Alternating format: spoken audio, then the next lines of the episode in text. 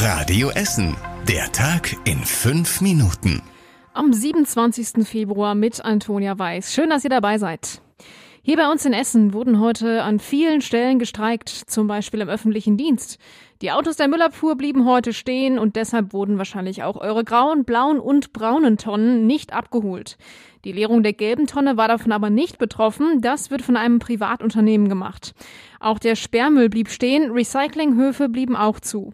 Gestreikt haben auch die Mitarbeiterinnen und Mitarbeiter von Essener Kindergärten und Nachmittagsbetreuung von Grundschulen. Die Gewerkschaft Verdi hatte heute Morgen auf dem Hirschlandplatz entsprechend eine Kundgebung organisiert. Der Personalratsvorsitzende der Stadt, Kai-Uwe Geider, rechnet mit weiteren Arbeitsniederlegungen. Wenn die Arbeitgeber nicht nachgeben, dann werden wir in einen Erzwingungsstreik gehen. Das wird die heißeste Streikphase der letzten vier Jahrzehnte genau genommen. Dann äh, wird der öffentliche Dienst komplett zumachen und das eben so lange, wie es nötig ist. Das werden dann auch möglicherweise einige Wochen sein. Eine Übersicht, wo überall gestreikt wurde, findet ihr auch nochmal auf radioessen.de und in unserer Radio Essen App. Pendler mussten aufgrund des Streiks heute auf Bus und Bahn verzichten, dieses Mal aber nur in Essen. Die anderen Verkehrsgesellschaften werden nämlich erst am morgigen Dienstag streiken. Deshalb waren an den Essener Stadtgrenzen Busse und Bahnen unterwegs und auch der Regionalverkehr ist gefahren. Wer heute von Düsseldorf aus fliegen wollte, musste sich auch eine Alternative überlegen. Einige Pendler hier in Essen sind dann eben aufs Taxi umgestiegen. Ziemlich gefragt waren auch E-Scooter.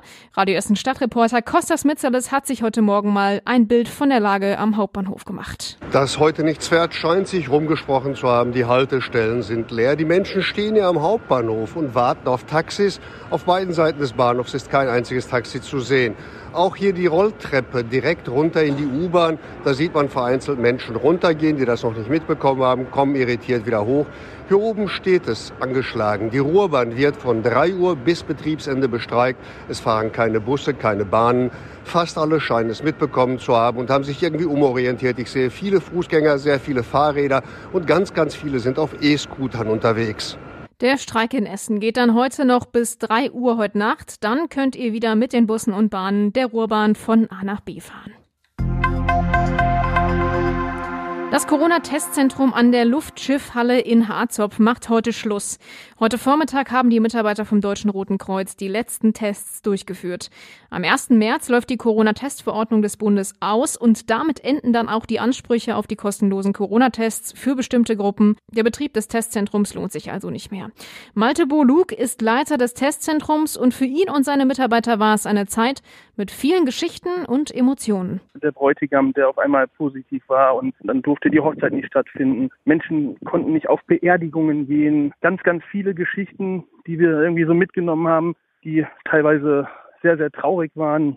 Es gab aber auch überraschende Besucher in der Zeit, zum Beispiel Bundesarbeitsminister Hubertus Heil, der schnell einen PCR-Test brauchte, oder auch Karl Lauterbach kam am Testzentrum vorbei. Insgesamt hat das DRK dort 275.000 Tests durchgeführt und ausgewertet. In den Hochzeiten standen bis zu 150 Autos in der Warteschlange vor dem Testzentrum am Flughafen.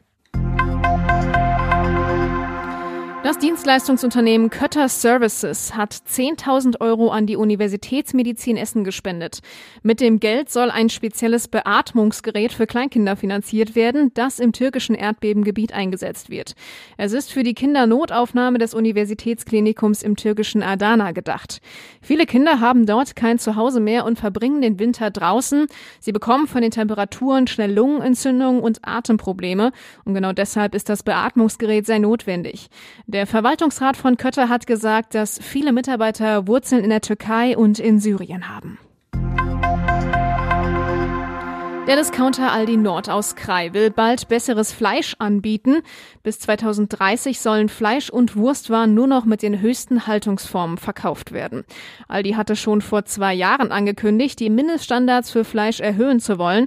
Mit diesem Haltungswechsel will sich Aldi zu mehr Tierwohlware bekennen. Auch andere Discounter wollen ihr Fleischsortiment umstellen. Die Kette Lidl plant außerdem, Fleisch in den Kühlregalen zu reduzieren.